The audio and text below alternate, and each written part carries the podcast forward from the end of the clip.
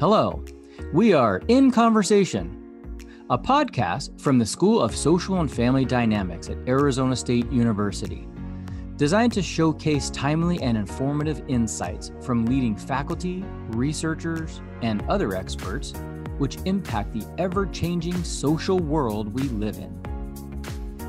Here at the School of Social and Family Dynamics, we recognize that the land where we are hosting this conversation at Arizona State University belong to the Maricopa and Pima peoples, and we are privileged that we can welcome you to today's conversation. Welcome, welcome, everyone. My name is Aubrey Hoffer, and I'm your graduate student host of In Conversation with the School of Social and Family Dynamics. My magnificent guest today is Dr. Michelle Pascoe. After getting her bachelor's degree in psychology with a minor in Asian American studies from UCLA, she joined us at ASU to obtain her master's and PhD in family and human development. We liked her so much that we decided to offer her a position as a postdoctoral research scholar. Her work centers around using a mixed methods approach to understand the lived experiences of youth of color within neighborhood context.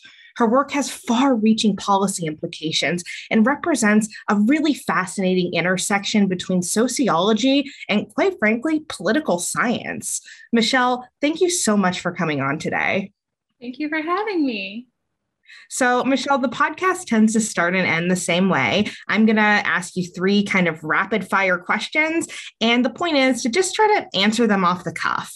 These first ones will just be sort of light and easy. And then the last ones will get quick bites of your personal philosophy. How does that sound? Sounds good. All right. So, my first question is Have you ever had a nickname?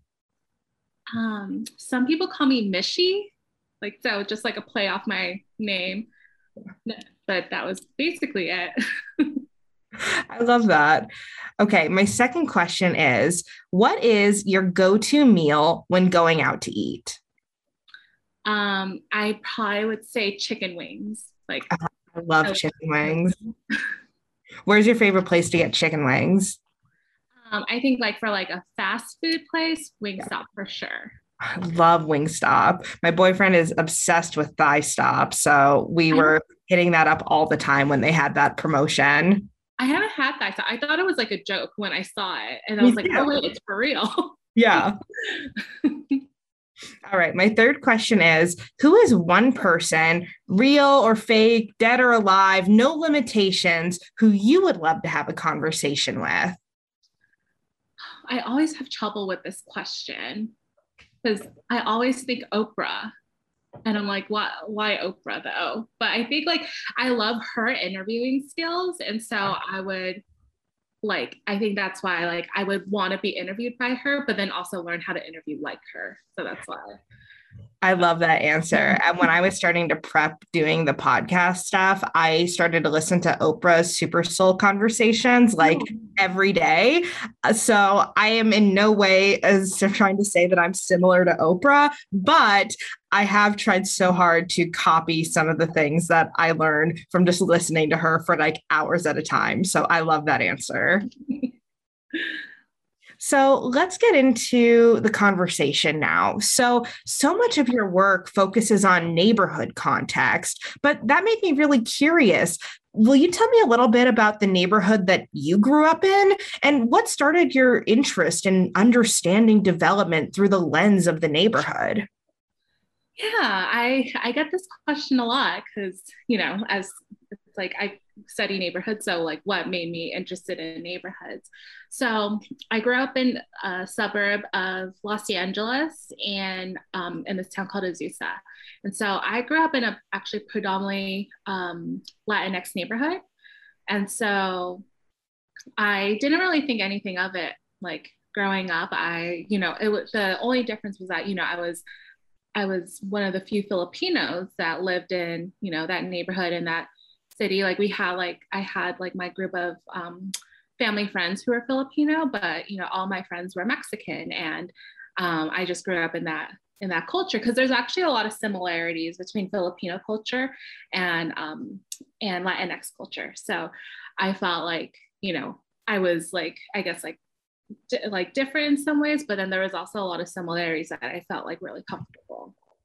Um, and so usually like when people ask me like, why do you study um, Latinx neighborhoods? I was like, well, I grew, I grew up in one. and so, uh, and then in my, so when I started doing research and when I was at UCLA, I was a part of this research project that was studying uh, the everyday lives of Mexican American families.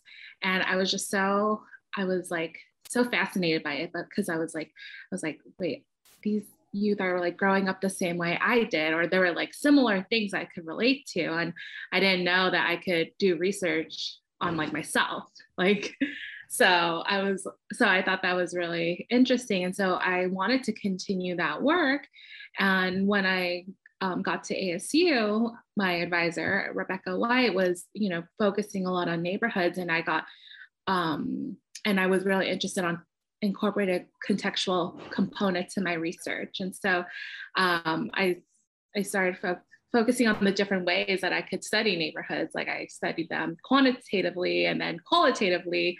And so, and in both ways, like using both methods. And so I think that's kind of how it came all about. That is so cool. Uh, there is so much to unpack with this. And I guess I'll just start with the first thing that sort of, uh, I don't know, really came to my mind as you were talking. And so it's really interesting that you talk about the sort of similarities between Filipino culture and like Latinx culture. I'm very familiar with this because my partner is Filipino. And there's actually an incredible book that I've purchased, read a little bit of. I've had to set it aside, but it's called The Latinos of Asia uh, by Anthony Ocampo. And it's so fascinating to hear about how he sort of deconstructs this idea of like, just race in general, um, which is is just really cool. So I think it's really fascinating that you're approaching these issues of you know race within the neighborhood context because so much of how we think about race is contextual.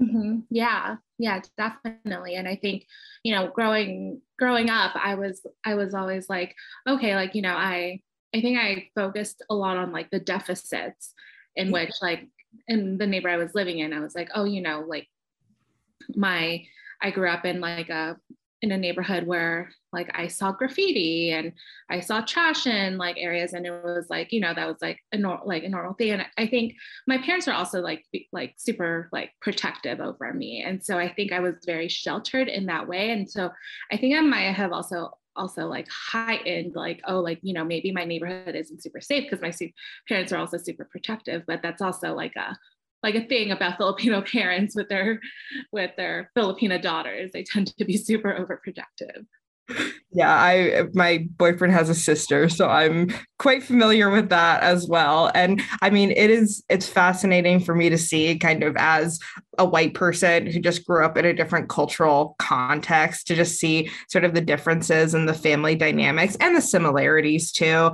Um, but yeah i i just have such an admiration for this work that really examines just kind of race in these really interesting contexts. And one thing I wanted to talk about was uh, your most recent publication, where you were talking about the relation between sort of parental perception of neighborhood, social, and cultural cohesion, and parents' cultural socialization on their children's kind of ethnic racial identity. So that is kind of, I just said a lot of words that probably people who are listening are like, what is all of this? So let's just start by talking about that project, but kind of defining those constructs first. So can you talk about what is neighborhood social and cultural cohesion and how, you know, how did you think that it would relate to these other variables in this study? Yeah.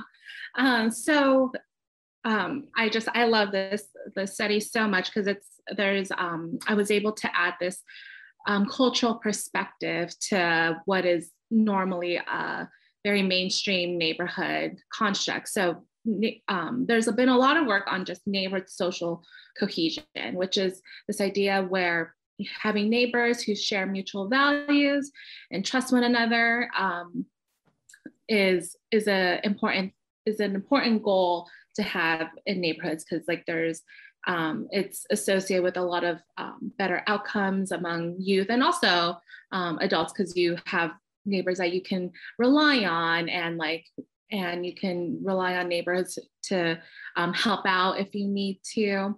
And so there is this um, so adding this cultural perspective to it so um, neighborhood social and cultural cohesion is this added part where you have neighbors who support and participate in Mexican culture, at least in this particular um, study that we focused on um, Mexican origin youth and families. And so I was, so when I was delving into this, um, into neighborhood social and cultural cohesion, I was like, you know, this may, this could be a, a resource to parents. Like, you know, we, we think about a lot of um, cultural resources and symbols that are more like physical that like exist but this idea where it's like you know you can go um, you can have neighbors who you know you can you speak the same language and knowing that you kind of have like those shared values and even people who aren't um, you might have neighbors who aren't mexican but who appreciate it and you know um, and are will like are open to like talking about it and going to like different cultural events with you would be really um, helpful for parents to engage in cultural socialization. So, you know, um, ways in which they in which parents teach their children about their ethnic racial backgrounds.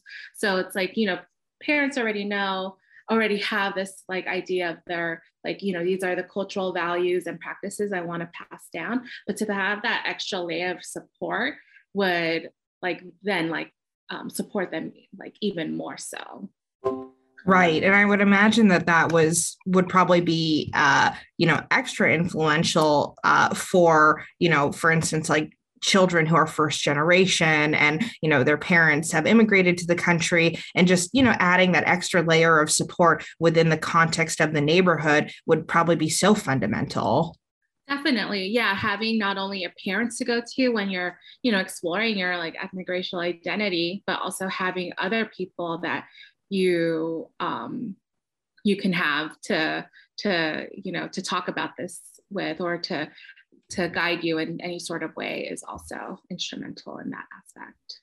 Yeah, it's really interesting to think about kind of neighborhood connectedness in general because I feel like for me growing up in you know largely suburban environments, you know, I had no I had I did not know who my neighbors were at all.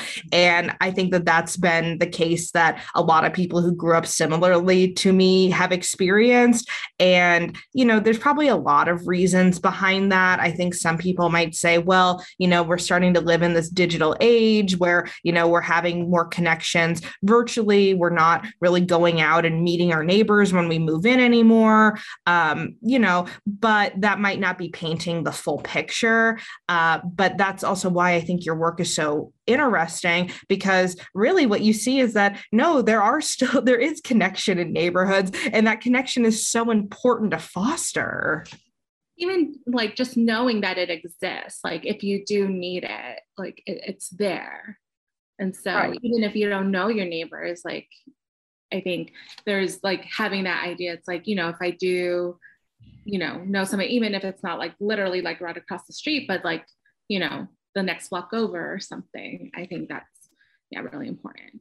Well, or just knowing that like the people in your community view you as a person, view you as, you know, someone who is worthy of, you know, respect and love. Uh, because there are times where you are in a neighborhood and there are maybe things on people's doors or porches that do not imply that they feel that way about you. And that can be an incredibly isolating experience. Yeah, definitely. And that's that's why I'm really interested in this um this component of like knowing what kind of sociocultural symbols and resources exist in neighborhoods.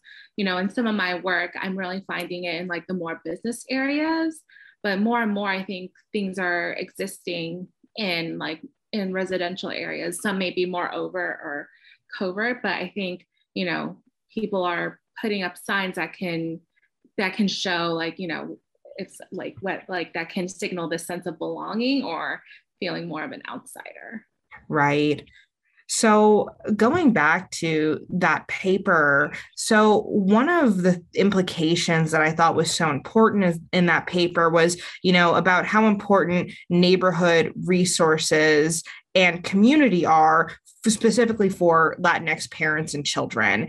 And that brings up the question of how do we, and I'm sort of thinking of we at the policy level, but we can also think of we at the individual level. So, how do we make cultural resources more accessible to Latinx residents? I'm trying to think like big picture, like how do we, you know, develop this? Yeah, that's the question I think about all the time, like, you know, especially in my work. I think um, one of it is, you know, partnerships with neighborhood organizations, like, you know, people who are embedded in the community, they know like people who live in the neighborhood and then and the things that they support and they want the best. And so either it's like, like, you know, academic, like academia part, like you know partners with neighborhood organizations. Um, i think there's this and i um, i haven't studied i haven't included schools in my work as much but this intersection between neighborhood and school where um, i think would be really valuable in terms of you know how to how to inform parents and children about um, neighborhood resources.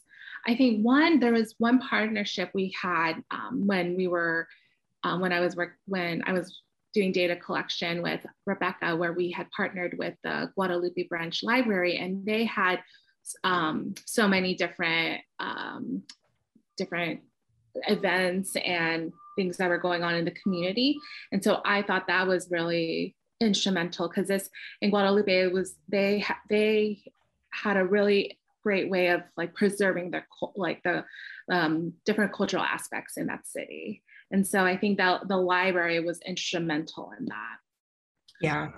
And so I think those sorts of things. And I think about, you know, having, um, you know, making sure that when you do have like resources and events that are going on in the neighborhood, um, making them accessible, like what the number one thing is through first language, like making sure you are, you know, not only advertising or making materials available in English, but also like, for example, in Spanish. And so I think that is also like a key thing showing that, well, like, you know, we're, we want to make people feel welcome. And one of the first ways is them to making sure like, you know, things are translational.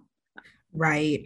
And I think that that's so important because, you know, I think there is this idea that like there is no community anymore. You know what I mean? Like, I feel like there is this perception that, you know, we're all just in our own isolated bubbles. We just sort of talk to who we want to talk to, but there isn't this like greater community. But really, there is. And it's just so important that those who want to well first of all those who want to participate in the community are knowledgeable that these are you know the resources available to them but also that those resources themselves are inclusive of the members of the community.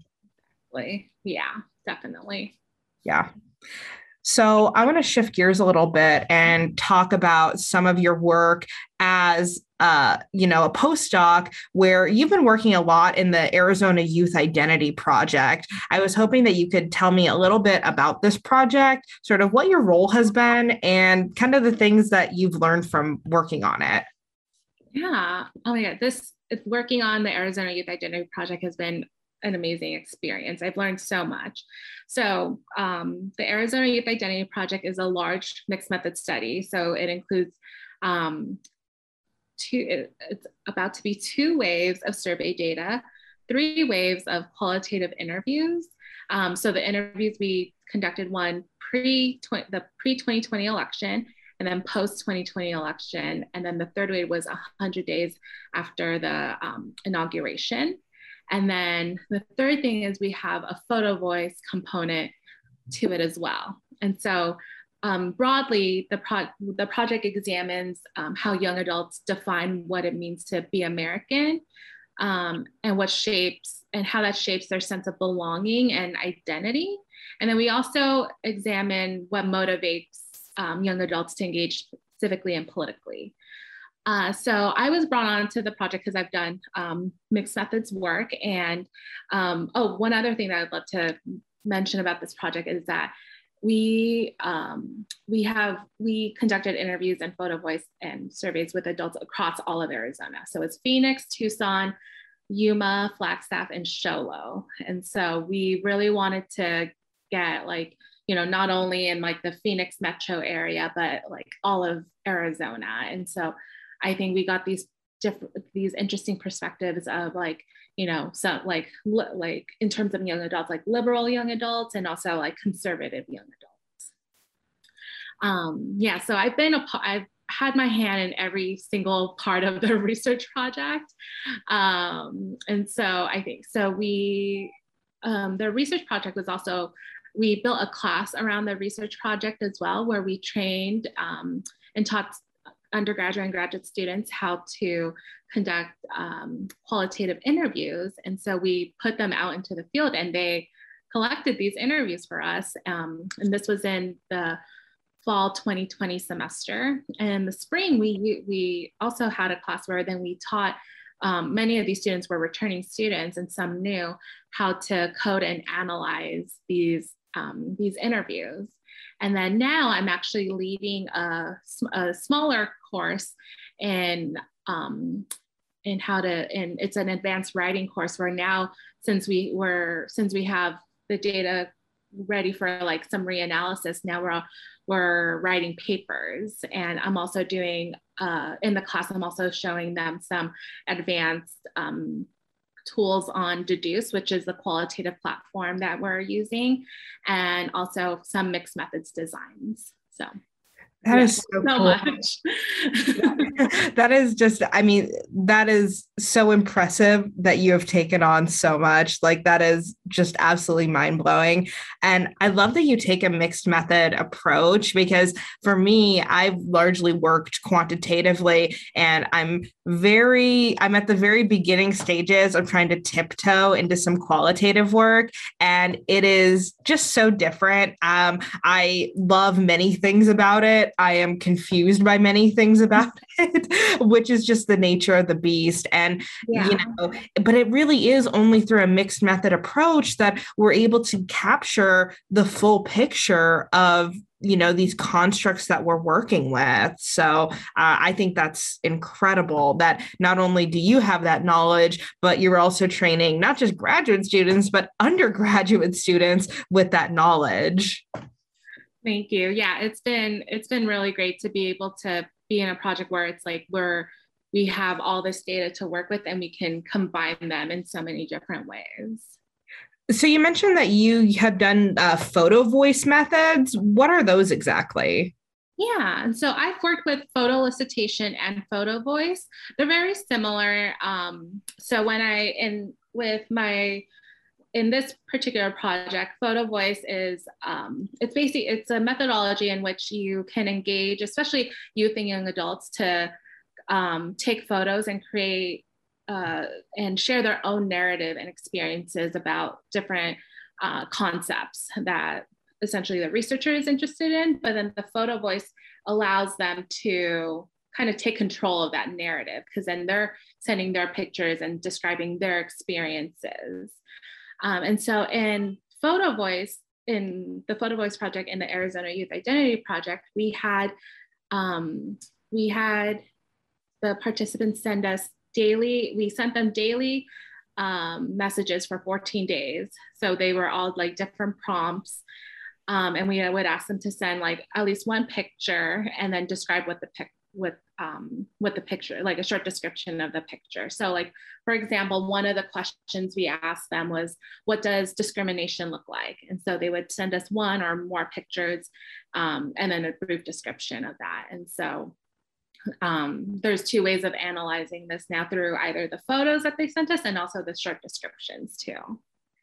That is so fascinating, and I think that that it, that, I mean, that's really intriguing because you the photo element really captures a more abstract way of thinking about these concepts than if you were just doing, for instance, just a person to person interview. Yeah, I think it's really interesting to see the like the variety of photos that they send um, and also like across participants too. I remember this um, this question that we were looking, I was looking at specifically because I had put together a conference presentation on it.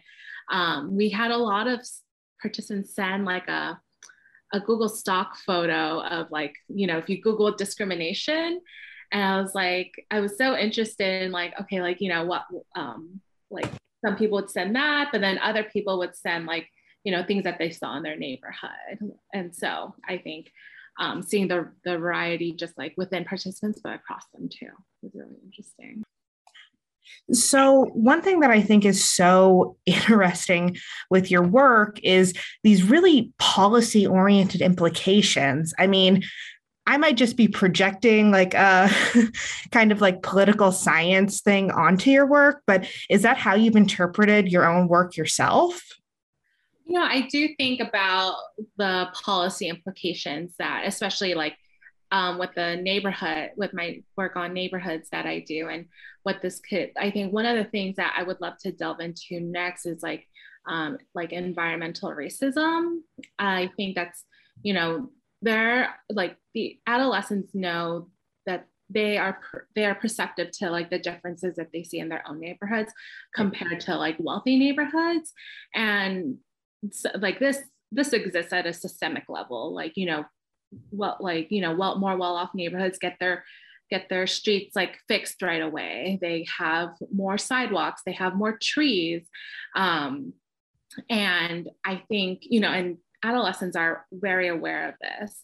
And so i think that that's like one of the next things i like would love to like delve into like you know what what sorts of um you know environmental like this these systemic um, things that exist in the neighborhood that adolescents are, you know, that are that they're aware of. And so, I re- yeah, I do think of this in like this neighborhood level, um, where even like how zoning exists, um, and now like when I think about all those different things that have come up with like voting and stuff, and so um, I think like yeah, na- like neighborhoods have implications for yeah, like ways in which people have access to voting and stuff.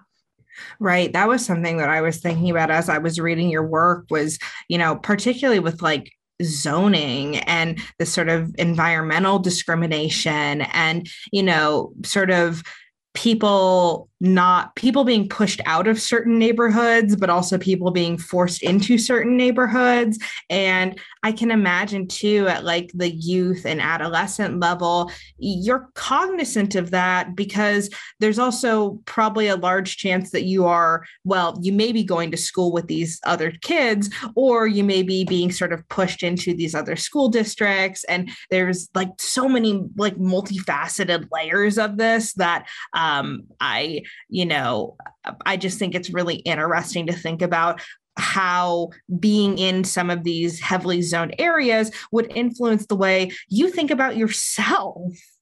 Yeah, definitely. I think, you know, we, you know, we also think about like how, like, you know, distance wise, like how can, like how easily accessible is a grocery store or, you know, I think when I think about some of the in the interviews I conducted with these adolescents, like you know, they were talking about um, like there was a community center, but like there was like a water fountain that was like never fixed, you know, or like or they um, have like bus stops, but like some of them wouldn't have shade, and you know, like in Arizona, like shade is like a huge thing.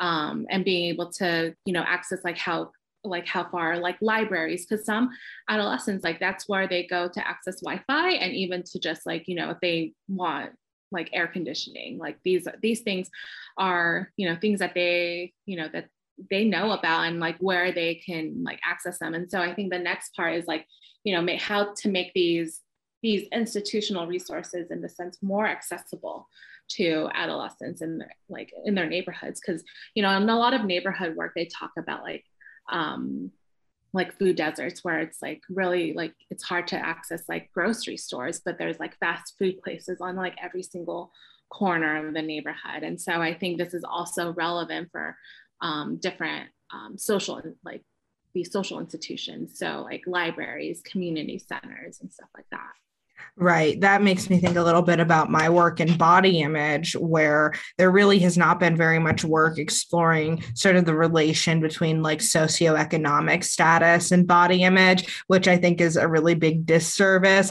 because we know that, you know, people who typically are lower socioeconomic status there's less access to you know healthy food. And there is this uh you know link between uh obesity and lower socioeconomic status yet the link between that and body image has really not been explored in depth. And it, it just makes me think about the ways that uh you know all of this intersects right with like poverty and zoning and you know food scarcity. And it, in a way it feels I don't know. I don't want to say it feels like just like where do you even begin to solve these problems, but it really makes you think about how interconnected all of these issues are to each other. And really that, you know, it's not as simple as if we fix X, everything will suddenly, you know, be better.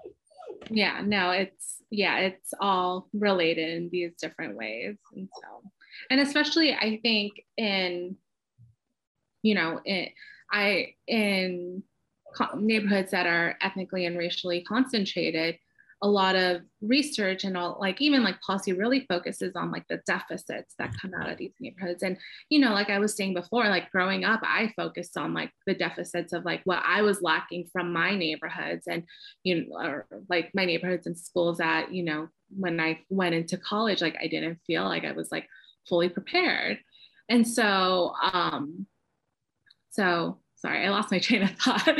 but yeah, like so I think, yeah, like I, I think part of um part of this is why like i'm what motivates my work is to focus on like these promoting aspects because right. like despite like you know all these like like costs that is associated with these neighborhoods are, are also promoting aspects that promote like healthy adolescent development and um and make youth successful. And that's part part of it is through really through the community and through the um, like parents adapting to these situations. But you know we can do more to like to, for these for these communities and these neighborhoods where parents don't always have to and youth don't always have to adapt to the conditions as is yeah. Right. Like the deficit is not with the families at all. The deficit is with, you know, resources that should be there for them because they are there for, you know, other families. And I think talking about strengths, it's so important to acknowledge that, you know,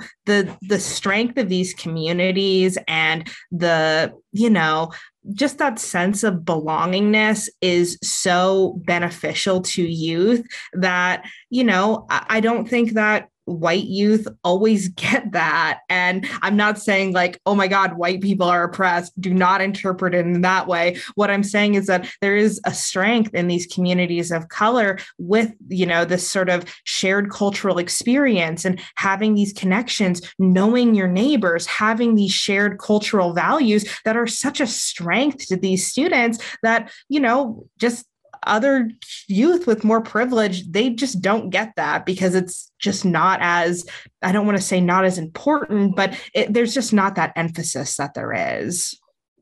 Yeah and i think you know part part of um, the research that that is done with with um, with these neighborhoods that are more ethnically and racially concentrated is that you know they say it's harder to create these um, these ties and mutual trust with your neighbors because you know there is this aspect of you know in order to create these mutual ties and trust like you you it takes time. And sometimes like you know if there's high residential mobility where people are moving in and out of their neighborhoods because they can't afford their rent or they're being pushed out then it's hard to to um to create that trust especially if you're you know, if you're moving like every few years and then having to create that all over again. And so it's like, how can we? I think that's why where policy and these neighborhood organizations come in to like, although like, you know, there might be high residential mobility in a neighborhood, how can we still like help people feel welcomed and like they belong and you know have that have those that mutual those mutual ties and trust in that way Right. And I think that is what is so wonderful about your work because oftentimes in academia, um, there is a tendency to put out papers for other academics to read, and it doesn't necessarily you know trickle down to the people who we want it to actually impact. But your work is so important because even at the data collection stage you are making connections within the community and doing the work that academics really owe to not just the community but to the world. Yeah i'm i'm hoping i would love to be more embedded in the community and i'm hoping in you know once i'm in my faculty position like i can definitely create those partnerships and ties. Yeah. And I have no doubt after talking to you that you will most certainly be able to do that. So I wanted to sort of transition now to our deep questions to end on. This is one of my favorite parts of the episode because it really gives us a chance just to sort of hear a little bit about your personal philosophy. So are you ready for some deep cuts? Yes, I am. All right. So, my first question, Michelle, is what was the best advice you got while you were in grad school? I had a couple pieces of advice that that were really helpful.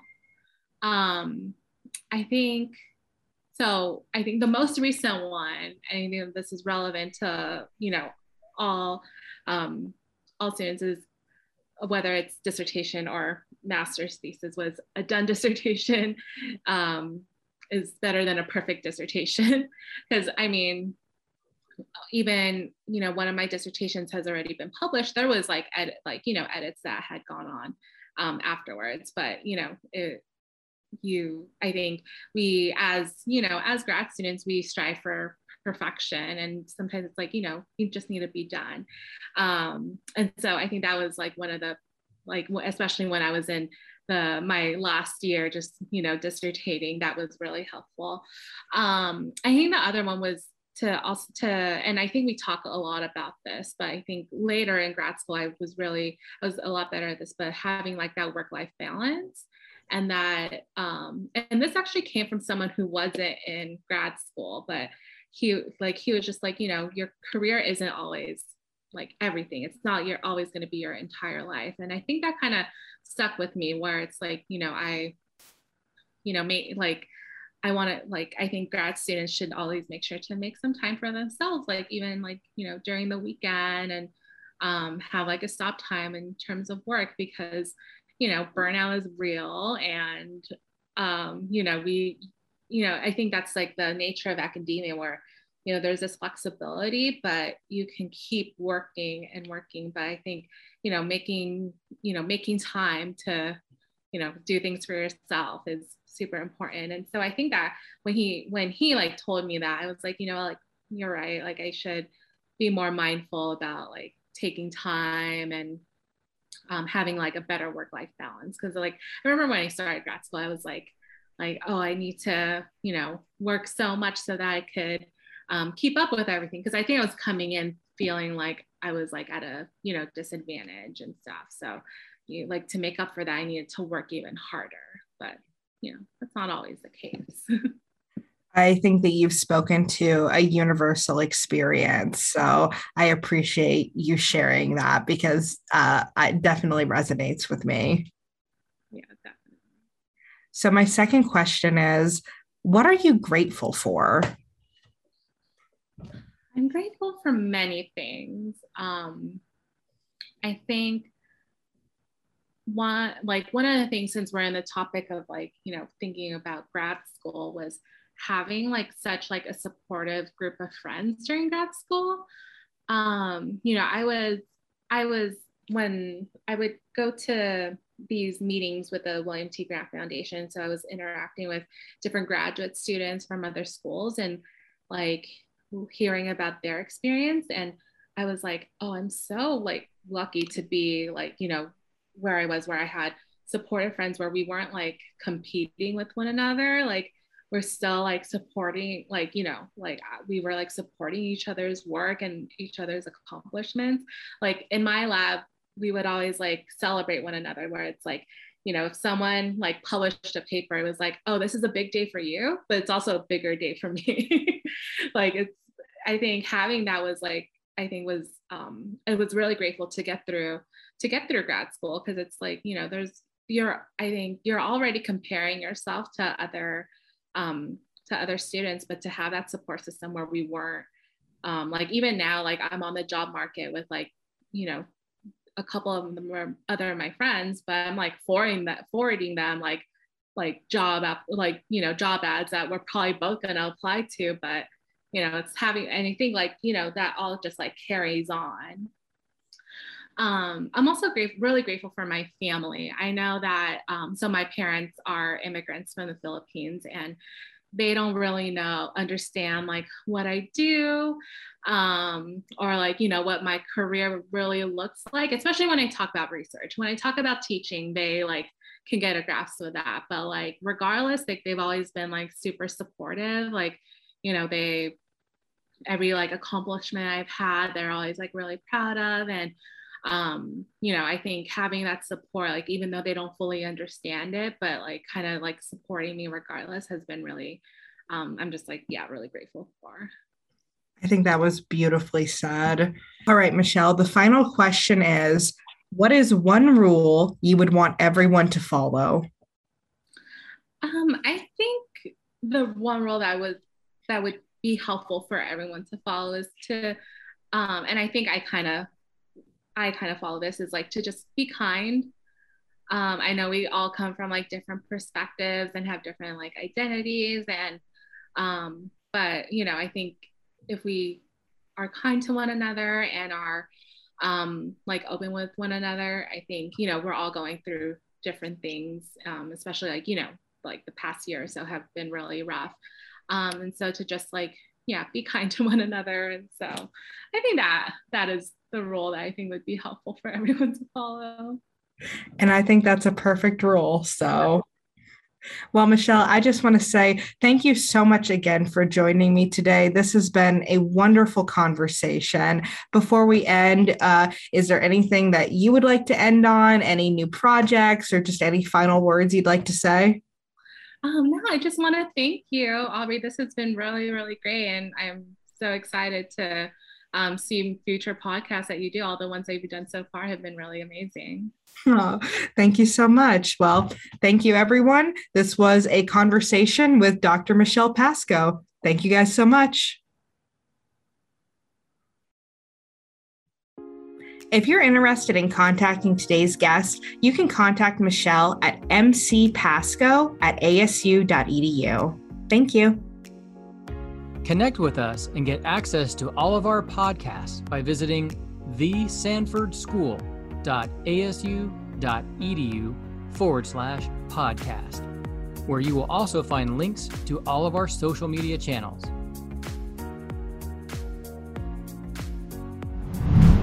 This conversation has come to an end, but our work here continues.